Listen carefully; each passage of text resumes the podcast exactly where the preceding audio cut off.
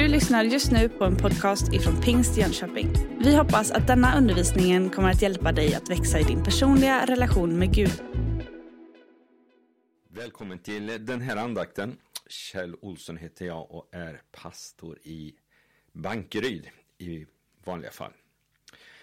Vi är inne i påskveckan. Eh, stilla veckan kallas det.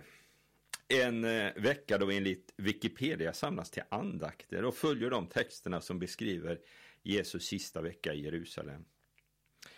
För Jesus var detta definitivt ingen stilla vecka, tvärtom. Det är en vecka fylld av händelser som sträcker sig från intåget i Jerusalem på palmsöndagen med jubelropet Hosianna som handlar om räddning och frälsning till långfredagens ekande ljud av korsfästelsen. Jerusalem är ingen stilla stad denna vecka. Man firar påsk och man firar minnet av uttåget ur Egypten.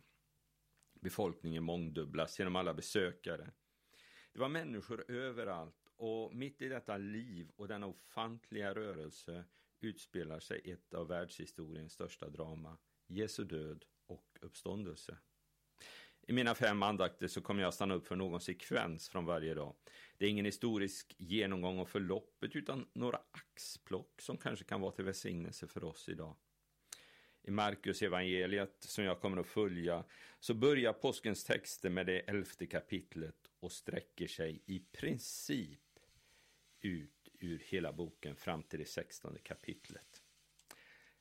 Nu läser vi från Markus och rubriken är Jesus rensar templet. De kom fram till Jerusalem och Jesus gick in på tempelplatsen och började driva ut dem som sålde och köpte i templet. Han välte växlarnas bord och duförsäljarnas stolar och han tillät inte att man bar något över tempelplatsen. Och han undervisade dem och sa, det står skrivet, mitt hus ska kallas ett bönens hus för alla folk. Men ni, ni har gjort det till ett rövarnäste.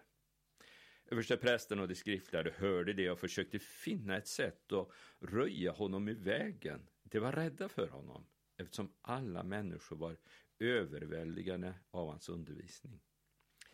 När det sedan blev kväll så lämnade han staden. Och där tar bibeltexten slut. Vilken dramatik! Han välter borden, han stoppar transporterna. Man kan bara fundera på vad de som såg det tänkte i det här sammanhanget. Så kommer uttrycket som jag skulle vilja lyfta fram lite grann. Mitt hus ska kallas ett bönens hus för alla folk. Jag tänker mig uttrycket Guds hus som ett uttryck för kyrkan, för församlingen, för den kristna gemenskapen, om du vill använda de epiteten istället. Bönen är ett av de naturligaste och det självklaraste som finns i en kyrka. Några tankar kring detta. Ett bönens hus för alla.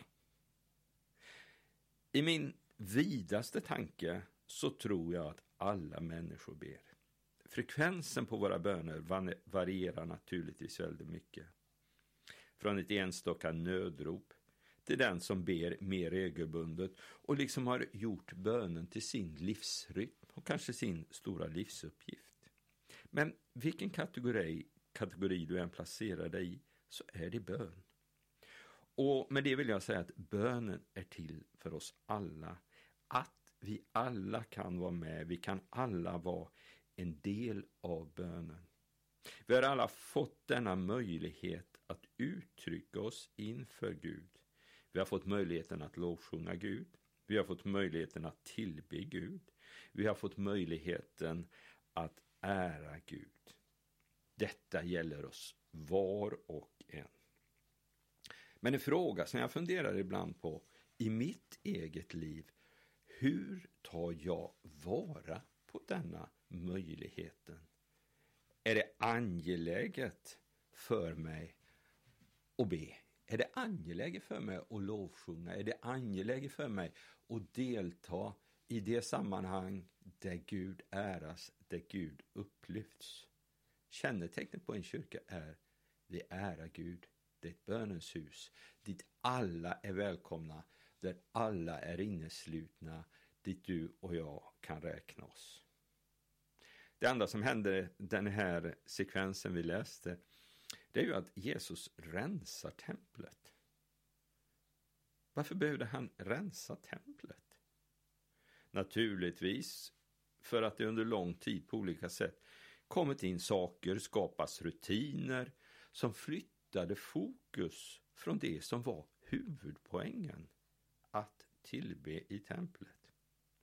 I det här exemplet så begränsas bönen och offrandet genom att man var tvungen att köpa speciella offerdjur. Bönen hade liksom kommersialiserats, den hade blivit ett handlingsvara. Bönen begränsades till några få som hade möjlighet att uppfylla kraven. Men så var inte tanken från början. Ett bönens hus för alla. Jag tänker att vi ständigt i våra liv och våra sammanhang behöver rensa ut lite grann av det som vill hindra bönen. Det finns mycket som vill in och störa och jag tror inte att jag behöver göra någon jättelång lista. För det är personligt för var och en av oss. Detta med att vi behöver rensa i våra liv tror jag är något ständigt pågående. Och det behöver alltid vara så. Inte bara en engångshändelse som i texten, utan skapa utrymme för bönen. Jag tänker att Jesus rensade templet för att templet skulle återfå sitt rätta värde. Templet var ingen marknadsplats. Det skulle vara en böneplats, en plats för Guds närvaro, en plats för Guds uppenbarelse, en plats där Gud stod i centrum, inte en kommersiell förfelad offerkultur med ockerintressen utan ett bönens hus för alla folk. Bönen, lovsången och tillbedjan tänker jag för in de verkliga värdena i livet. De bestående värdena, det som håller över sikt, de värden som är verkliga och värda att leva för.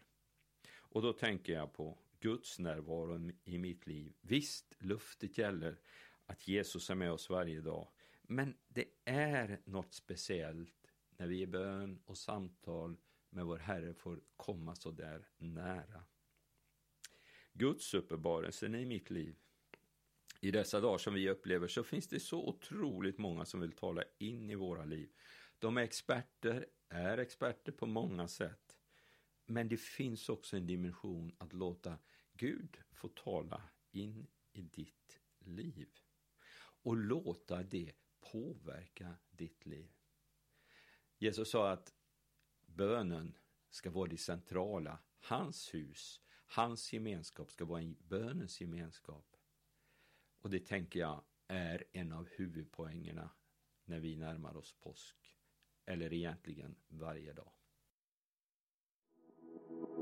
Du har just lyssnat på en podcast ifrån Pingst Jönköping.